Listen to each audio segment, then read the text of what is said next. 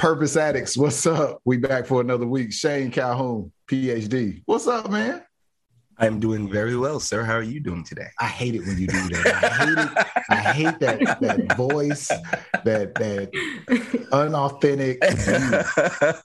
That's not uh, inauthentic, buddy. Buddy, it's not. I'm um I'm good, bro. How are you doing? Man, I'm amazing, man. I'm amazing. We got a lot going on. It's a lot on the docket.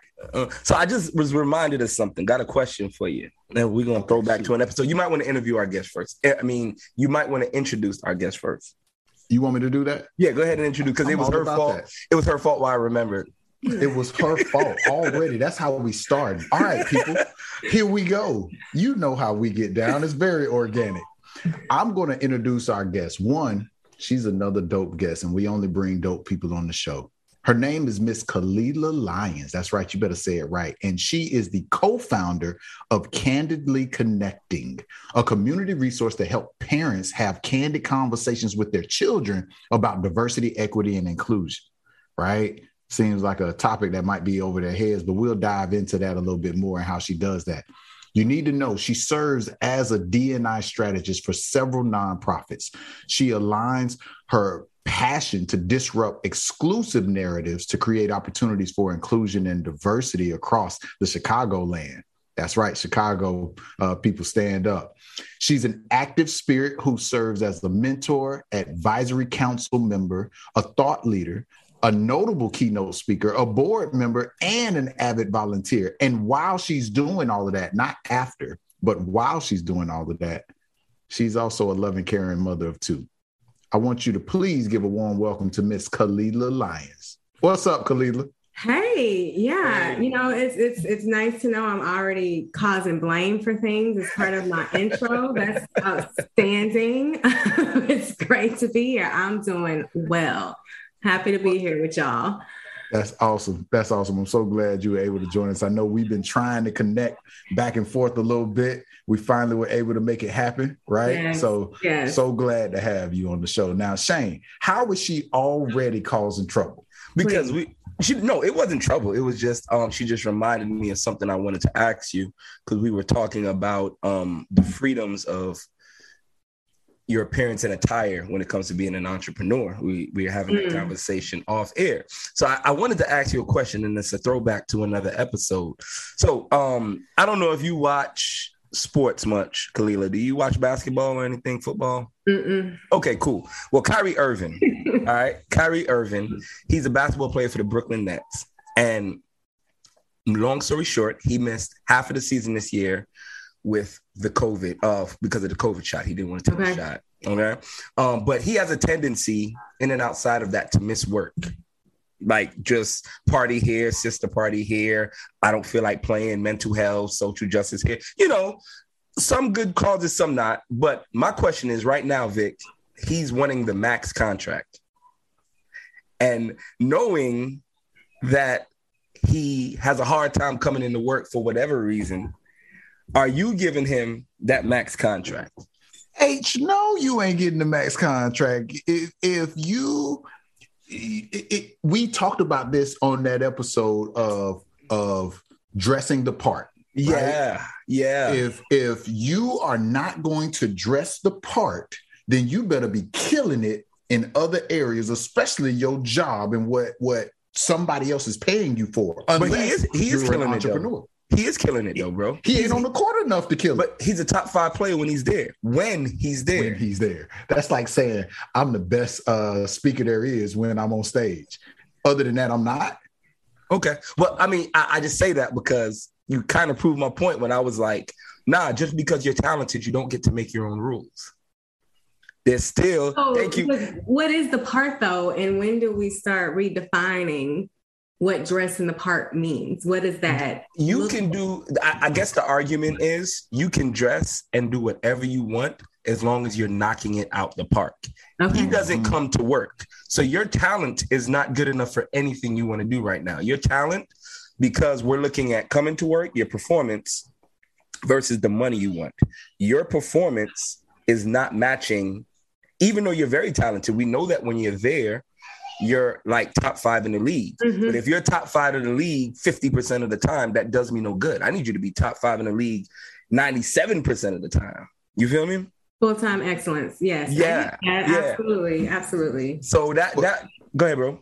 His teammates said it best, right? He's he's noted for saying uh hard work beats talent when talent doesn't want to work hard. Yeah. Yeah.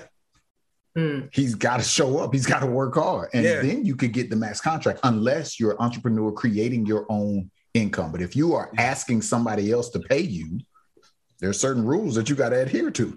Yeah. But that, I- that that that was the um that was the tricky part of that conversation. And, and that's why I thought it was important to bring out both sides because I, I think your man is delusional for wanting the max.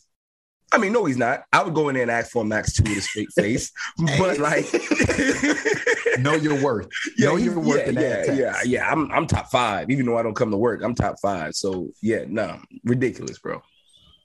Kalila, would you pay him? But, what's- but I pay what? What am I paying? What's the question? I want He's, sure I'm he's asking for a max basketball contract to be paid one of the highest paid contracts because he considers himself to be one of the best talents, but he also doesn't play often in the last season. Last three seasons. Yeah, I think, you know, it's easy to speak what our value is, but we have to perform and we have to show it, right? And, and have other people appreciate it. The value comes from how people appreciate it, how they're impacted by it. Mm. And if people aren't being impacted and influenced and seeing his performance, I don't know what they would be paying for at this Yeah. point. Oh, that's a good point. That's a good point. All right, let's use that as an opportunity to jump into this. Shane, you know, we always kick this off talking about what blew your mind. In addition to that max contract request, what blew your mind this week, homie? Um, shoot your gun, people. Whoa. Shoot your gun. Like I think if I don't if I don't chill out, I need to go into idea consulting because I get a bunch of ideas and I just constantly see the stuff that I'm that's up here executed by other people. Mm. And it's just because we take our time, we get these ideas and we let fear, we let planning, we let so, so, and so get in the way. Shoot your gun while you're sitting back thinking about something, somebody's actually doing it. And that crap happened to me twice this week. Like, um, with a business partner where we would, we've been talking about something since March. And here we are in the the, the planning room when when it's just we could have executed some idea of the i some facet of the idea and we would have been in the game. So now we have to go back and and rework the idea um, unless we just want to be another loaf of bread on the bread aisle. Mm. so shoot your gun people. Shoot your gun. You're gonna fail. It's okay. It's like Yeah. imagining that like imagine you say you play football or basketball and you don't want to sweat. You're gonna sweat fam. You know what i'm saying? You, you're gonna sweat. So Yeah. shoot your gun man. Shoot your gun. Kalila, can you relate to that? I continue to stay amazed at some of the things people are putting out that isn't as good as what I could be doing. yeah. Um, and it just continues to say, okay, get out here and just do it. And where I am today is absolutely enough. I was at an event earlier this week and I was hearing these outstanding women speak on stage and so much of it is it, the same things that i'm saying in my workshops that i'm saying to my clients that i'm saying on my platforms but i'm not being paid nearly as much as they are yet. Um, so to hear that and just have that affirmation it's it's it's just a reminder and i'm not putting them in a category of some the mediocre piece but i do see people who are just not doing a lot and and going back to value and asking for the max. They are asking for the max they are getting the max because they're standing in this place of conviction and confidence and just reminding myself that I have to absolutely stay in that place too when I'm speaking to who I am and what I can do. And I guess it continues to blow my mind because when I do that and I do place a value on it and I put it before people, they are ready to provide me with that value. So I do relate to that. And, and I do relate to also feeling like it has to be perfect mm-hmm. before I put it out there, as opposed to trusting that it's going to evolve as it should. And that's just something over the past year as an entrepreneur, getting comfortable with where it is today and knowing that it's going to evolve as it should and that I'm enough to do what needs to be done today. Yeah. Yeah. That's that's the challenge is how you see yourself determines mm-hmm. if and when you're going to show up, right? And then believing that whatever you put out there when you show up is going to evolve how it's supposed to. Yes, that trust. Yeah. It's a radical trust that you have to have in yourself. Yeah. Yeah. So so let's do this. Let's use this as an opportunity to lean more into who you are, what you're doing, because candidly connecting is not the only business that you are running. So oh. let's start here. Tell us what are you most passionate about?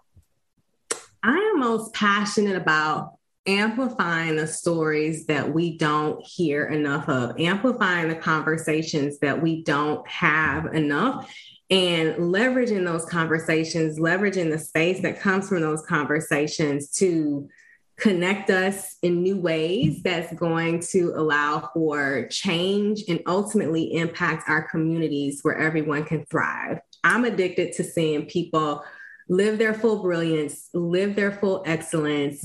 And I'm fascinated and just driven by the power that nuanced conversations can have in allowing people again to connect and empower each other and empower community. I'm just all about the potential, the possibilities, our imperfect excellence, our imperfect brilliance that allows us to humanize more, connect more, community more. And all of my work the core of it is the conversations that we need to have, digging into that discomfort, um, leaning into that discomfort, leaning into that vulnerability, that honesty, so we can see our truth and start living that truth for each other.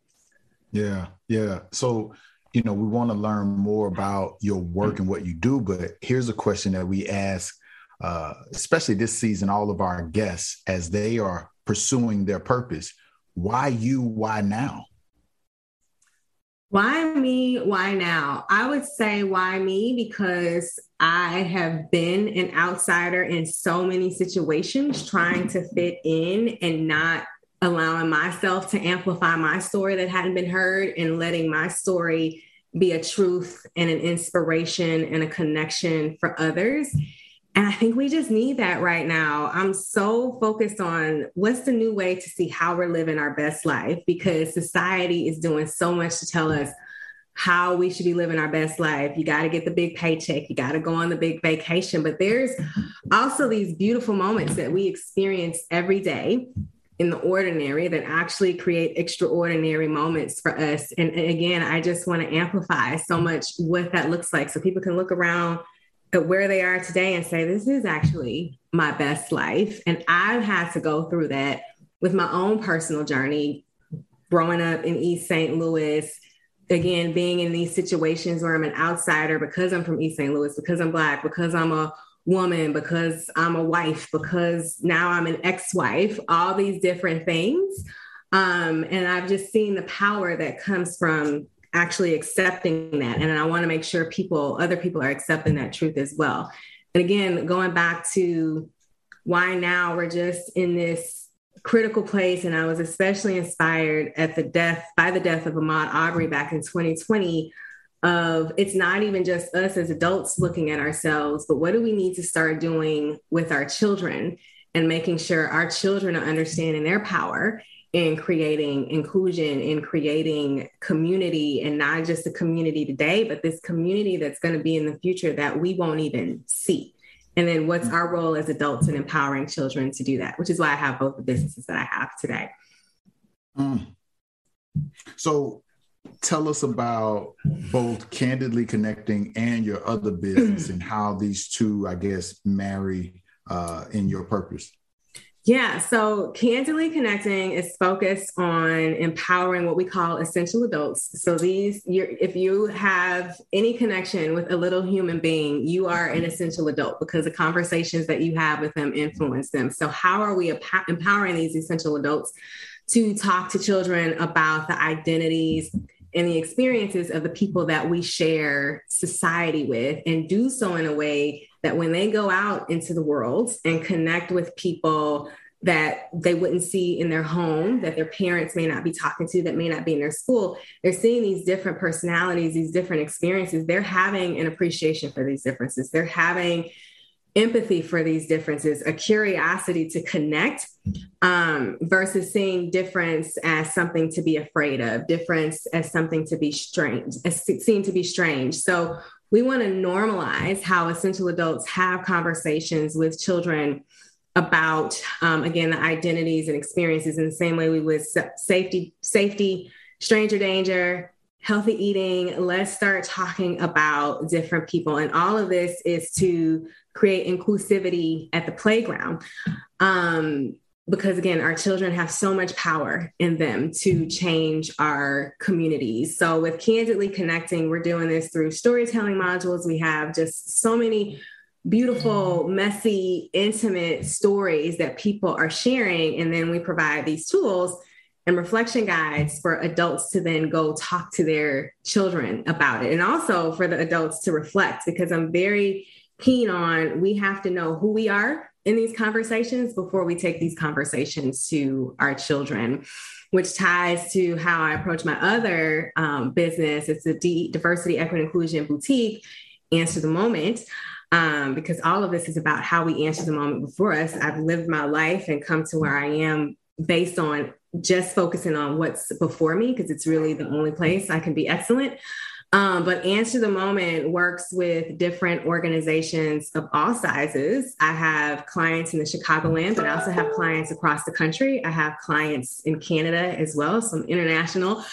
And that really focuses on not just what you should be doing with diversity, equity, inclusion, and creating these spaces where everyone can thrive, but more importantly, how do we show up in this space? How are we navigating our biases? How are we understanding how our identity allows us to connect to others. Because in my 20 plus career as an HR business partner, what I've seen is not that people can't create a great strategy. And I think you really could go Google great strategies. You don't need me to create the strategy. Where it fails or where it thrives is how people are bringing the strategy to life. We yeah. seem to miss that part. We we seem to miss the humanization of the work versus just focusing on the work to get done. And that's why I also say, and this is part of one of my signature talks, we have to make sure we're focused on experiencing life and not just achieving life. Mm. Can you elaborate on that a little bit more?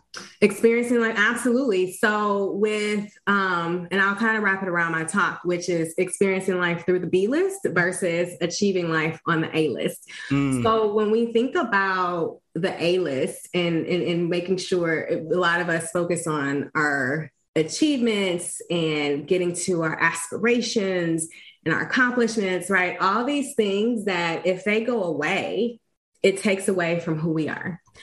But if we focus on the experience that are coming from these things, right? What are the bumps that I'm experiencing and what is that bringing me? What are the bounces as I move up and down and what is that bringing me? What are what are my beliefs that I need to focus on? What is the boost that I need to give myself as far as increasing or decreasing my circle, my choices, my circumstance. That's the C list. and how does that show up in the form of the D list, right? How am I thinking about disappointments, discouragement, distractions, all of these things? But if we start thinking about how I'm experiencing it, that's where the growth comes in. If we stay focused on where I am on the A list, which can change at any moment, that's going to leave us feeling arbitrary. That's going to leave us being very dependent on our circumstance versus understanding that life is happening for us and not to us, and that these experiences are to help us grow. The other B that I didn't mention is also just breathing and being in these experiences as well. And I say all this, you know, top level, knowing that there's a lot that goes into this. All of this is about growth and evolving in these places. But if we can get to what is this experience for me versus what am I achieving? It, it really helps us to evolve and focus on the significance of what's happening for us. That's good. You know, doing my my my spy work on you, I see that you are often quoted for believing in the power of culture. Culture? Yeah. Mm-hmm. Why why is that? Can you can you talk to us about the power that you think culture has on either the the audiences that you serve or the kids or the clients that you serve through your businesses? All of it. I mean, when you think about culture, right, and that gets at our behaviors, it gets at our beliefs and all these things that impact how we interact.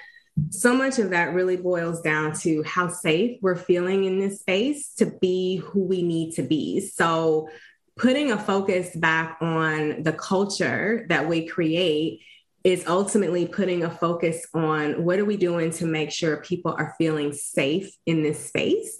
And what are we doing to make sure people have what they need in this space? And again some of this evolves. I didn't even know i was starting to think about dei work in my corporate career and working in different cultures and just seeing you can't just put policies and procedures and programs out there without thinking about the culture that they're going to stand in. Something that may work in corporate is not going to work in a manufacturing culture because it's a totally different type of rhythm. That's not going to work in a service center environment because it's a totally different type of rhythm. I've worked in a pet resort that required a totally different type of rhythm. So, having an appreciation for and being able to express what is this culture? What are our values in this culture? What are the behaviors we want to see in this culture? And how are those ultimately impacting how people stand and feel safe in this culture is is something that I hone on with my work, which also then ties back to again us having to understand who we are in these cultures. I was just kind of tangenting a little bit, but not too much, doing a workshop yesterday with an organization um, focused on candidly connecting with children. And I said to them, it would be very easy for me to spend this hour just telling you what to do and how to talk to your what to do in talking to your children and give you this framework. But we're actually going to spend this hour understanding how you are who you are as a leader why your children should follow you all these things because that's creating the culture for the conversation. You are creating the culture for the conversation with your children. So i think sometimes again we get so focused on what and what we're achieving and we forget all these critical pieces that impact the successes of our what and culture is critical to that yeah that's dope that's dope I, I it reminds me of a couple of things but it reminds me of the book who not how um, mm. which focuses on the people that you need in your life but then also pairing that with how influential parents are for setting the stage for their kids. Mm-hmm. Uh, my daughter and I are having a lot of conversations around expectations versus standards and believing what's possible. She shared, I shared this on social media the other day, mm-hmm. but she was reading a book and she talked about, or the author in the book talked about putting a small pumpkin in a glass jar. And the author pointed out that the pumpkin will never outgrow the size of the jar. And she said, relating that to myself, it's like, our environments, right? We will never grow bigger than what our environment allows. allows and us. further in that conversation, and this is what I posted on social media, I said, but you can be in an environment that allows for growth and for you to thrive. But if mentally your jar says that you can't mm-hmm. accomplish, you can't be, you can't do, then you'll never outgrow that jar. And that's the jar that people have to see and work to expand, you know?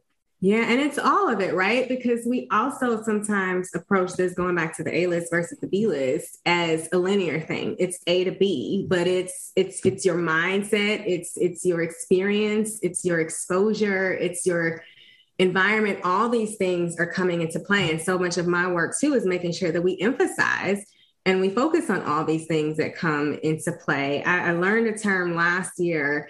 Um, as part of a conference, and I hate that I can't think of the name of it, but the term stayed with me wicked work. And so much of when we're involved with humans, it's wicked work, but we approach it like tame work. So, tame work is, you know, you get to point A to point B. Here's the problem. We know the solution. It's only one way to get there. There's a wrong and a right.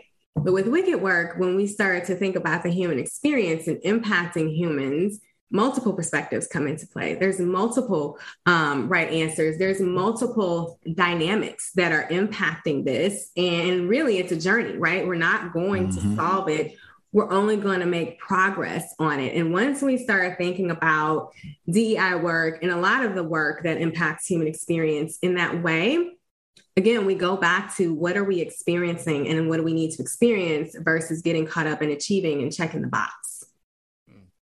Hmm. We're all parents, and a lot of your work is geared towards helping parents, leaders impact their community, especially their children. Mm-hmm. We're having this conversation about exposure and what we want our kids to realize. Um, when you think about this question, if your child asks you, What kind of person should I be? What would be your answer as parents? What kind of person should I be, mom? What kind of person should I be, dad?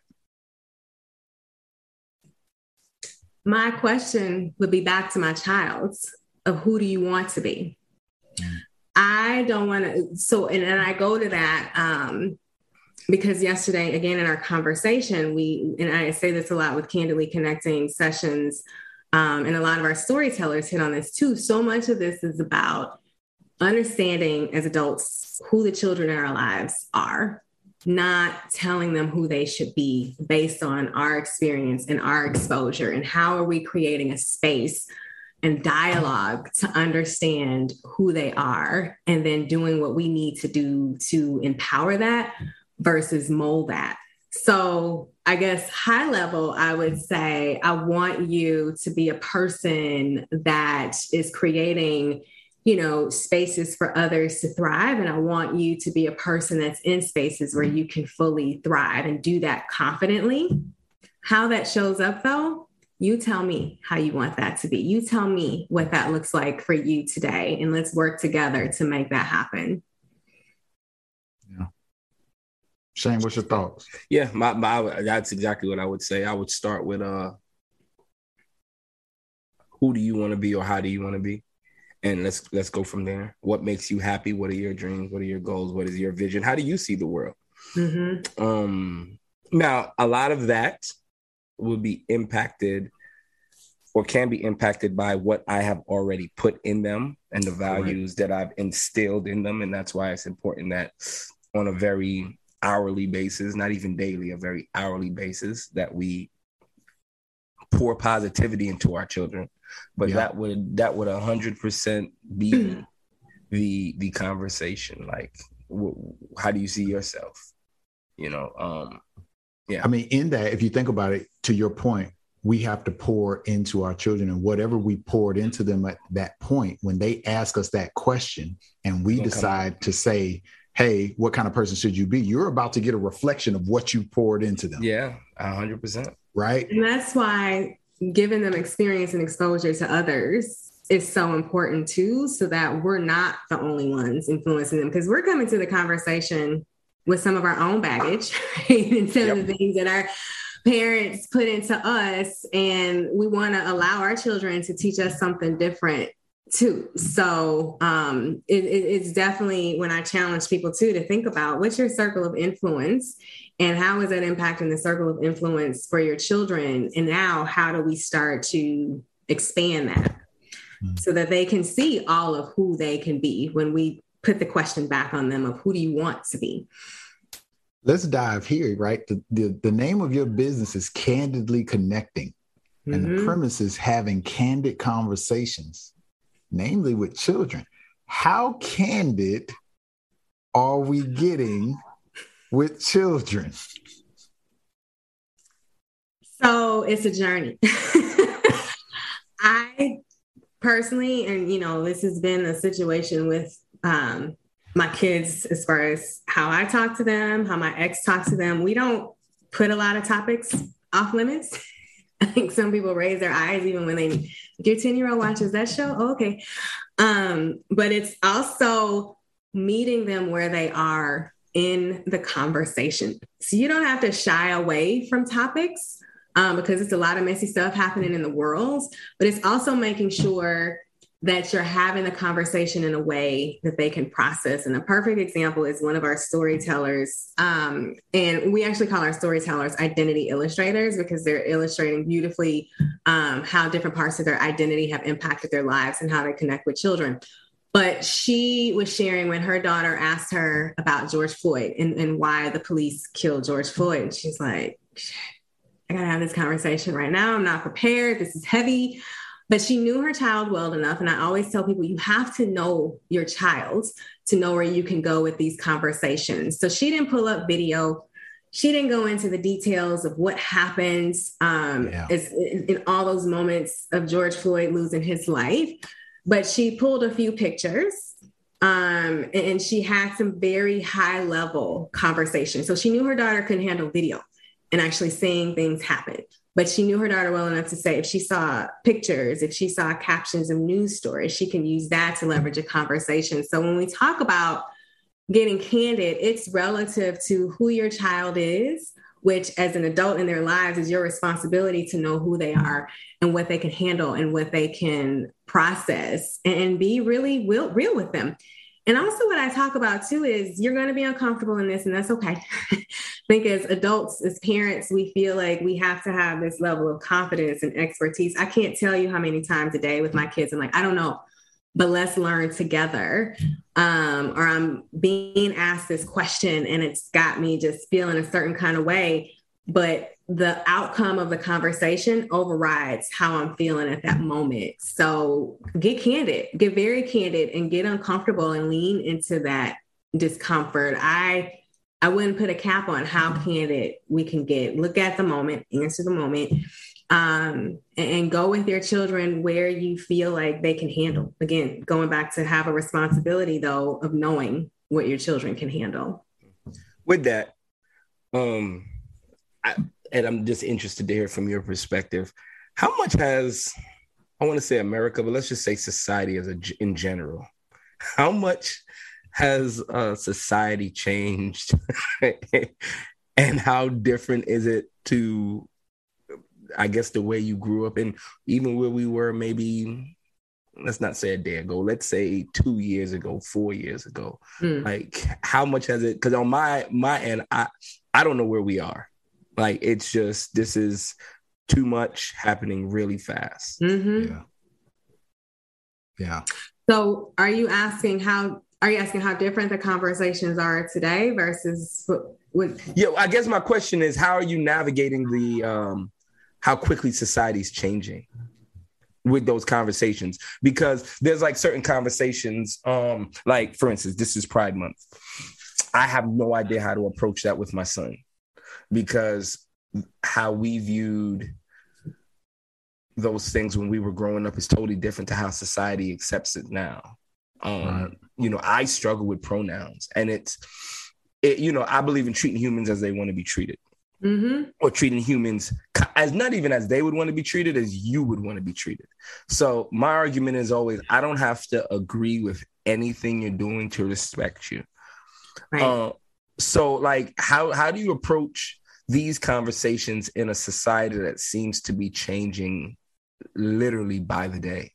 Yeah. yeah. And to that end, for me to learn so much by the day, I mean, even though I stand as a uh, DEI leader in this space, there's still things that I'm constantly learning and being corrected on. I think to navigate it the right way, um, and I'm also always careful of I can give you some different tips as far as what can impact your mindset, but not mm-hmm. this prescription of one, two, three, and this is going to work in your house because yeah. it's going to be different with each person. But one is even hearing you speak to, um, I don't know everything about the LGBT community, right? So if that is a conversation though that you want to dig into because we're in Pride Month, just sitting down on a Saturday afternoon and saying, let's learn together a little bit about. LGBTQ and letting the conversation go from there and being open to mm-hmm. where the conversation would go with your children. And I think for me, again, that's been the best way to navigate it. I can't really control because I can't control society, the conversations that I'm going to end up having with my children. All I can do is control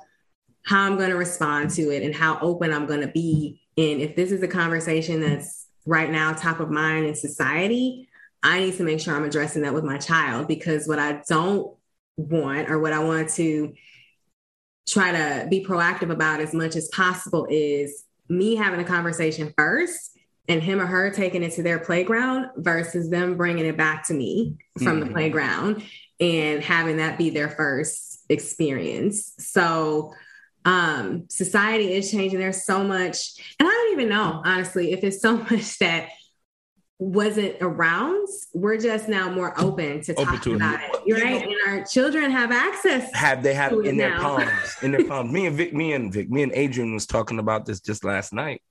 Like you know just just diversity and equity and inclusion mm-hmm. I, I haven't even made it past the black issues yet you feel me? Like I, I, have a hard time. Like I understand, but like I, I the, uh, the first thing anybody will see or know about me is the color of my skin. So like I've been I I haven't been able to make it past or through those issues and yeah. we already have another set that's like on our table. So it's just it's um it's interesting. You know, there's a lot of conversations to be had. Um, and I would just say, don't put pressure on yourself to try to have them all and, and just kind of right. gut check with your child. What's top of, what, what's top of mind for you today? What you been thinking about? Um, and it can sometimes be that easy. And I tell parents that too. Like we read so many articles of like, this is how you should talk to your child and all.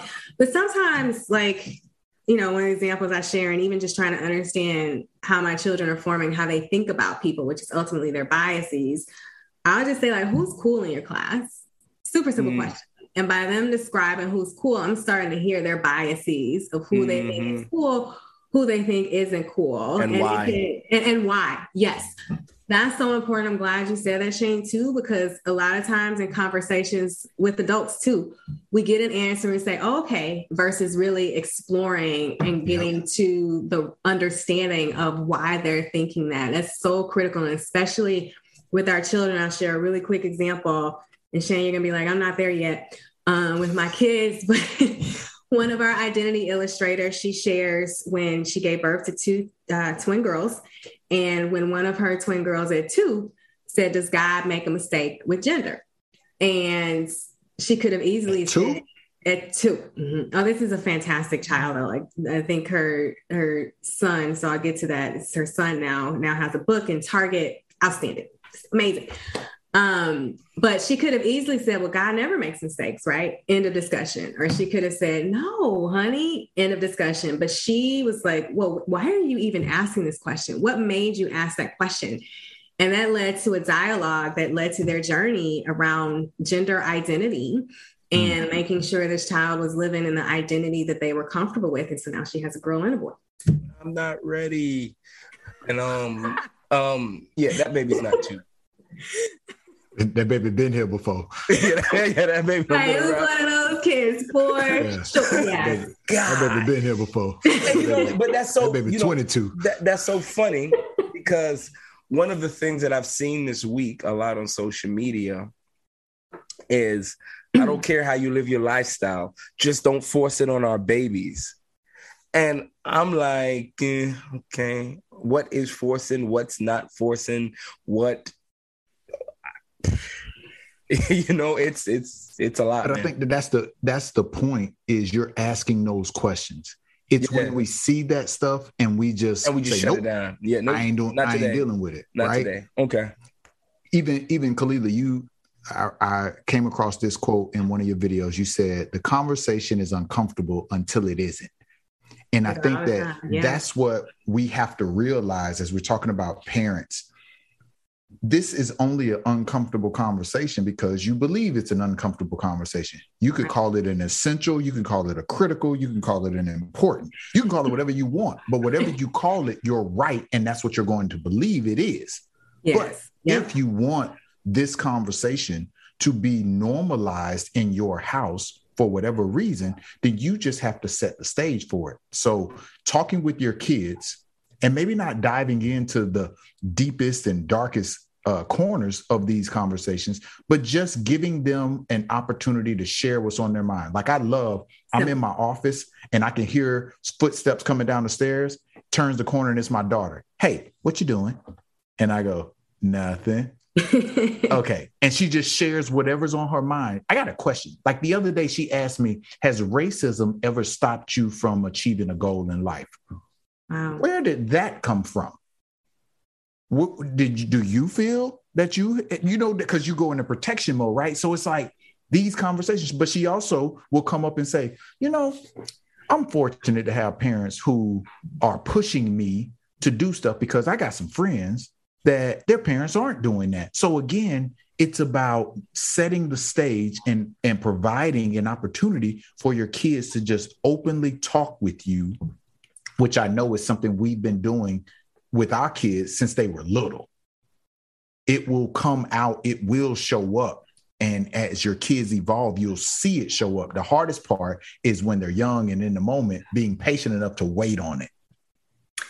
And it so impacts how they show up to the world. It's like I think about some of the candid conversations that we've had with our son and how it's just so impacted his confidence and how he stands and how he responds to people. And this may seem simple, but um, someone was trying to tease him, so silly, and was saying, you know, your parents are divorced, so that's why they don't love you. Okay.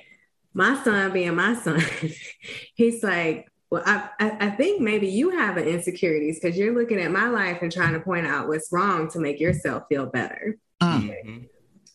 I love him for that. And I know he was confident in that. And he knows what divorce has meant for me and my ex and what it means for him as our son, who will always be the focal point mm-hmm. because of the conversations that we've had with him. So he didn't even have to think twice about what divorce means or letting someone else define for him what divorce yeah. means because we've had conversations that have sh- um, shaped his perspective. And that's what so much of it is about as well, yeah. is these conversations are to help our children get a perspective on life and, and be yeah. guided and confident in that perspective.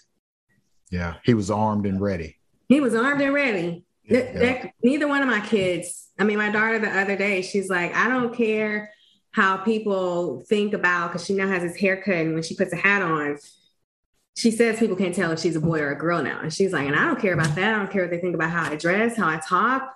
I do think about if I'm presenting my work, what they think about my work. Yeah. But everything else I could care less about. And she's and that, 10. that's that's dope. Yeah. That's awesome. Kalila, couple more questions before we get you out of here. Okay. And it's to help us learn about you and our audience learn about you. One, are you reading anything interesting? Are you listening to anything interesting? What are you listening to? What are you reading? What are you digesting? You know, honestly, right now, I am not reading to anything as far as books. I am so focused on um, how I'm repivoting both of my businesses. It's been a year into entrepreneurship. I'm so grateful and blessed with the clients that I have and, and how I've been able to thrive without even having a website. I haven't pitched a deck yet. And yet I have clients like Grant Thornton, General Mills, just doing all these great things. Uh, but I also am well aware through this evolution that I need to start delegating more and focusing more on the business versus being in the business.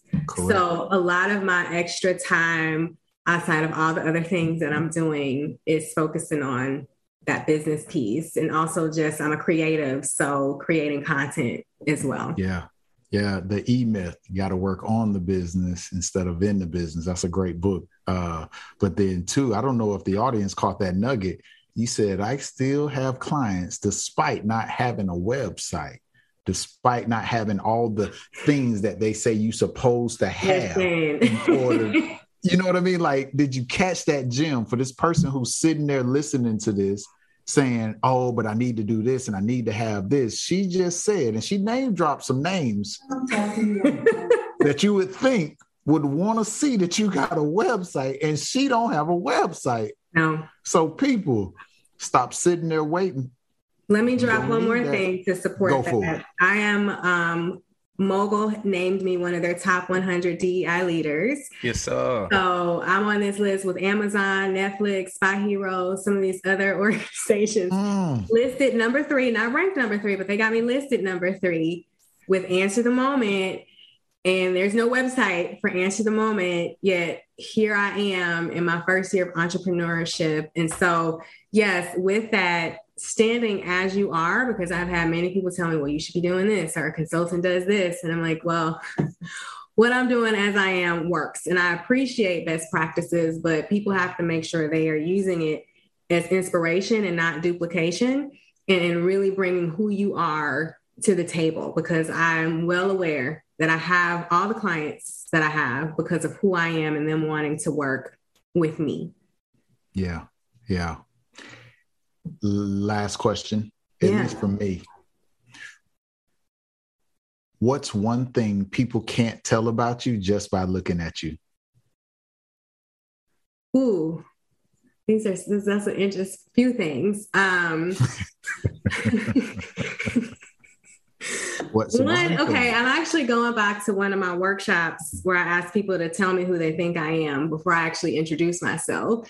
And because of these red glasses, people think I'm an extrovert because I speak so much um, and how I speak, and I am not. I'm an introvert. Um, I get my energy when I am alone. I can do all I need to do throughout the day, but at the end of the day, I need to be by myself and decompress. So that surprises people on top of my obsession with 80 shows. And I guess very random 80 shows. When asked the other day, they were like, oh, you go deep with the 80s. So like I still watch regularly Benson.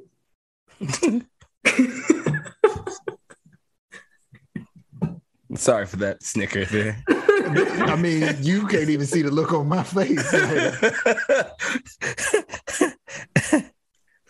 you watch this like making sure you keep up with this, even though. Well, there's nothing to keep up with, right? Because it's right. fun. But I, you know, when I at night and I'm like decompressing or doing some work, it's on Benson or um Alice. What's happening now? So where are you getting these shows? Is my question. Like, where are you finding them? Are they on Hulu or? They are not on Hulu, but there are apps out there. Tubi, um, I don't know if it's Cackle or Crackle.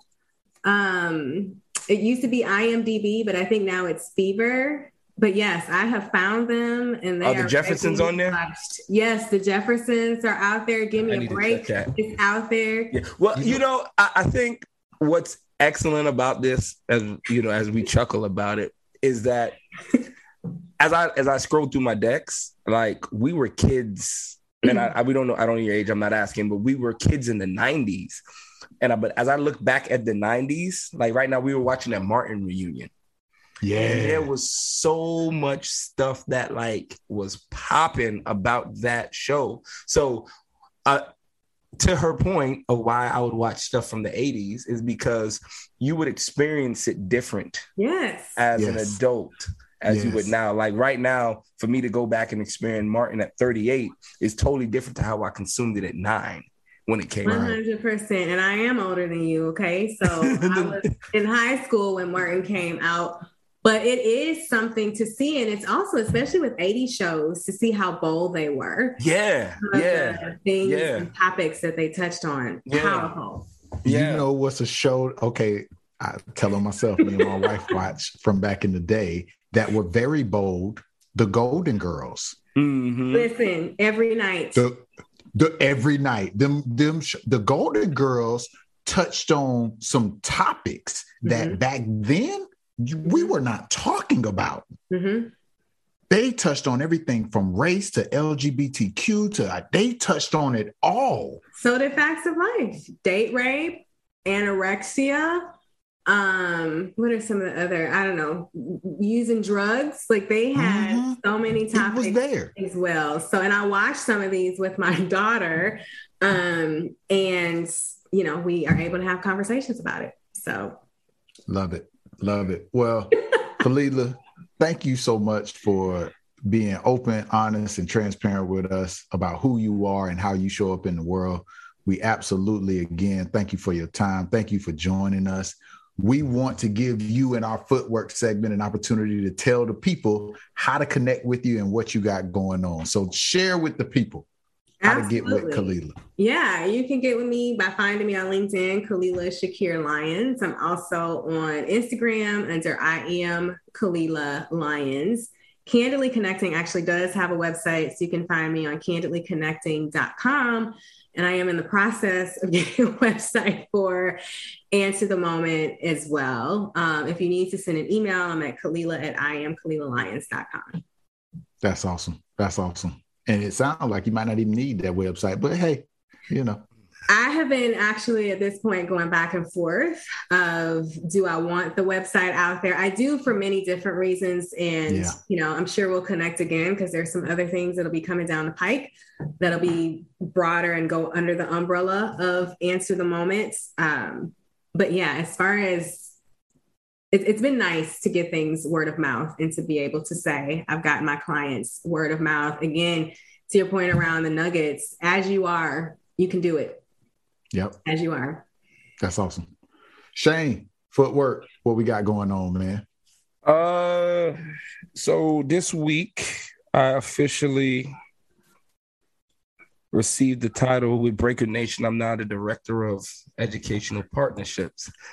so um I just wanted to evaluate some music, man. And um Felicia and I have been just really digging. So we're about to ramp up. We got a hundred new interns coming on for an internship experience next month in July. So we need music. So if you got music, if you are an artiste, um, a music creator, Breaker Nation app, upload your music. Um, so it's a great time to uh, be a part of the app.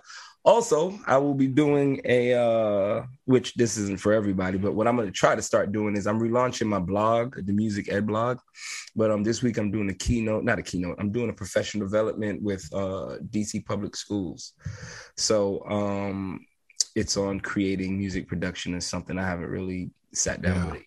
But um, I'm probably gonna take a lot of this content, and if I can't take it and use the content on my website, I don't do it and that's just mm-hmm. what it is because um my uh my work in academia is my intellectual pro- pro- property. you know what I'm saying? Mm-hmm, like mm-hmm. I'm not just going to write your journals and do your stuff and not um and not benefit. And also I signed the, I find the official publishing deal for my first book that should be coming out October 4th. Um title to be remain and publisher to be named later. But um, mm. a chicken I jerk with me at work, man. That's how I can't, I can't keep up with this dude, man. I can't stand him. Put put the foot on the gas when it's time, bro. That's it. God is good though. That question and some more because I said where you can find me, but I didn't know you wanted to know like what we're doing Sure. Well, absolutely. Okay. yeah. Come on. This is your chance. So, um, you know, I have both my companies and they're thriving, and we'll be coming out with some new programming for Candidly Connecting. So, stay tuned um, on that. But then I also recently was elected to the board of the International Women's Forum. So, the Chicago chapter, this is an outstanding, outstanding organization of women just at the top of their game and what's been phenomenal about my first year in the organization is being on the membership committee and really redefining how we think about what an outstanding woman is and mm. ensuring that that allows more women of color to get in as well and just also different type of women having impact and influence in a different way. And so to now be on the board is an honor um, and also now vice chair for the program committee is an absolute honor as well. So that's um, been some recent news in my world as well that's amazing. It's important to share all these experiences, like because um like LeBron James, right? He just became a billionaire. But he's mm-hmm. most famous for playing basketball. But I, I would bet a penny to a dollar, probably less than a quarter of his wealth is built from the the basketball. basketball. Mm-hmm. So yeah. all of these experiences, all of these connections, all of these steps are it's super critical that we express them and then we also share with others because this this is the gateway, man. This is this is how we change the next generation for our kids, man. It's the work that we do. So yeah, this is how people find you. Yeah. This is how people identify that they have a need that they mm-hmm. possibly didn't even know. They yeah, like need I, you. I just updated my LinkedIn page. So now I gotta go find you. Like, hey, buddy, we're friends now, you know. So it's um, you know, this is dope. What about you, brother? Man, I got the call a couple of weeks ago um, to put on a three day workshop for an audience that I didn't know that I could serve to teach them presentation skills, how to be a dope dynamic speaker. Love that. Um, the audience uh, does presentations on university campuses. They uh, their leader got uh, I guess got recommended to me as a speaker saying, "Hey, you you need to check him out." And they said, "We got a need. We got people who need to know how to present in this way." And so they approached me and said, "You got carte blanche. Organize a three day workshop." And so I'm going to be doing that in about six weeks, and I'm I've just started working on that, preparing for what that's going to look like. That's dope. Where at? It's going to be up in Cincinnati. I can't Okay. share the No, no, that's organization fine. just That's yet, fine. That's fine. but That's it's going to be up in Cincinnati, right? You talk about networks and getting exposed and That's word of mouth. Yes. Yeah. Your community. They did not find me for my website either. Yep. People will speak, and I always say, like, you know, I actually kind of try to stay away from the term network because it just feels very um Insincere. Sorry. insincere, yeah, and almost manipulative. Like, let me see how you can help me.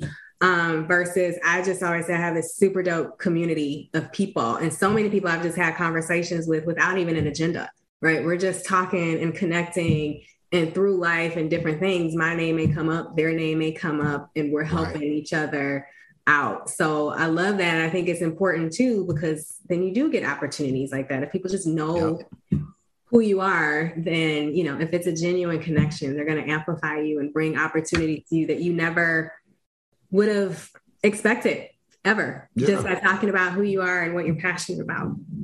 To that same point, I just had a conversation with a guy. He was a previous guest. He's a financial advisor. He was on the show, Casey Kraft. You remember Shane? See, yeah. Uh, his famous quote is, "If you can't pay cash for it, you can't afford it." Well, my my family and I have been talking about and asking questions. If a recession is looming, what do we actually need to do financially to prepare? And he was willing to sit down with me for an hour because he's a part of my community and say, "Hey, here's what I'm advising. Here's some thoughts. Here's some things." And I could ask him what I thought were dumb questions. And he was like, That's not a dumb question. And let me tell you why, right? Yes. That community, just to have access to somebody to to just ask these questions and get information is so important. It's so critical. Yes. So yeah, I'm grateful. Let's close out. We always end every episode with a quote. And thinking about this episode here, Kalila, what I know about you, this quote absolutely is relevant to you, your cause, and all of our purposes. It says, Our fingerprints don't fade from the lives we touch. Our fingerprints don't fade from the Mm. lives we touch. And I think good. not only with the work that you're doing, but the work that we are all doing. And I'm not just talking about the three of us, I'm talking to our audience. With all of the work that we are all doing, it's important to remember that our fingerprints never fade from the lives we touch. So spend that time Mhm. touching people metaphorically in an impactful way that allows for us and our community to be better in the future. As always, we appreciate you for rocking with us, Purpose Addicts. Kalila, again, thank you for your time. If you haven't already, like, subscribe, go share the show, tell a friend, tell a friend, tell a friend, and Tell a police officer. always tell a police officer. We got to bridge this gap, baby. Purpose Addicts, live life on purpose. We out. And I think a lot of times everybody's not going to understand your vision, your walk, your purpose, your desires, your dreams, your goals. And they don't have to because I'm going to tell you a secret. Everybody ready? It's yours. It don't belong to them. It ain't, it ain't, it ain't they teeth to brush. Ain't they armpits to put deodorant on. It's yours. This message is for anyone who is not answering the calling on their life. I want you to take note of something. That one thing, that one talent, that one gift you have, that idea that could give birth to a solution that possibly brings harmony to the world will never get the chance to breathe life if you continue to let fear kidnap you from your future. That's right, I said, if you continue to let fear kidnap you from your future. Too many times we settle for good things when we can have God things. And purpose is a God given gift. Not everybody fulfills their purpose. Not everybody discovers it. Not everybody walks in it. But if you're willing to give up the good things to get to the God things, well, baby, I promise you, purpose, that's for you. Failure is a part of success. I heard that somewhere. I didn't make that. Failure is a part of success. Yeah. Yeah. I love that. You could try 10 times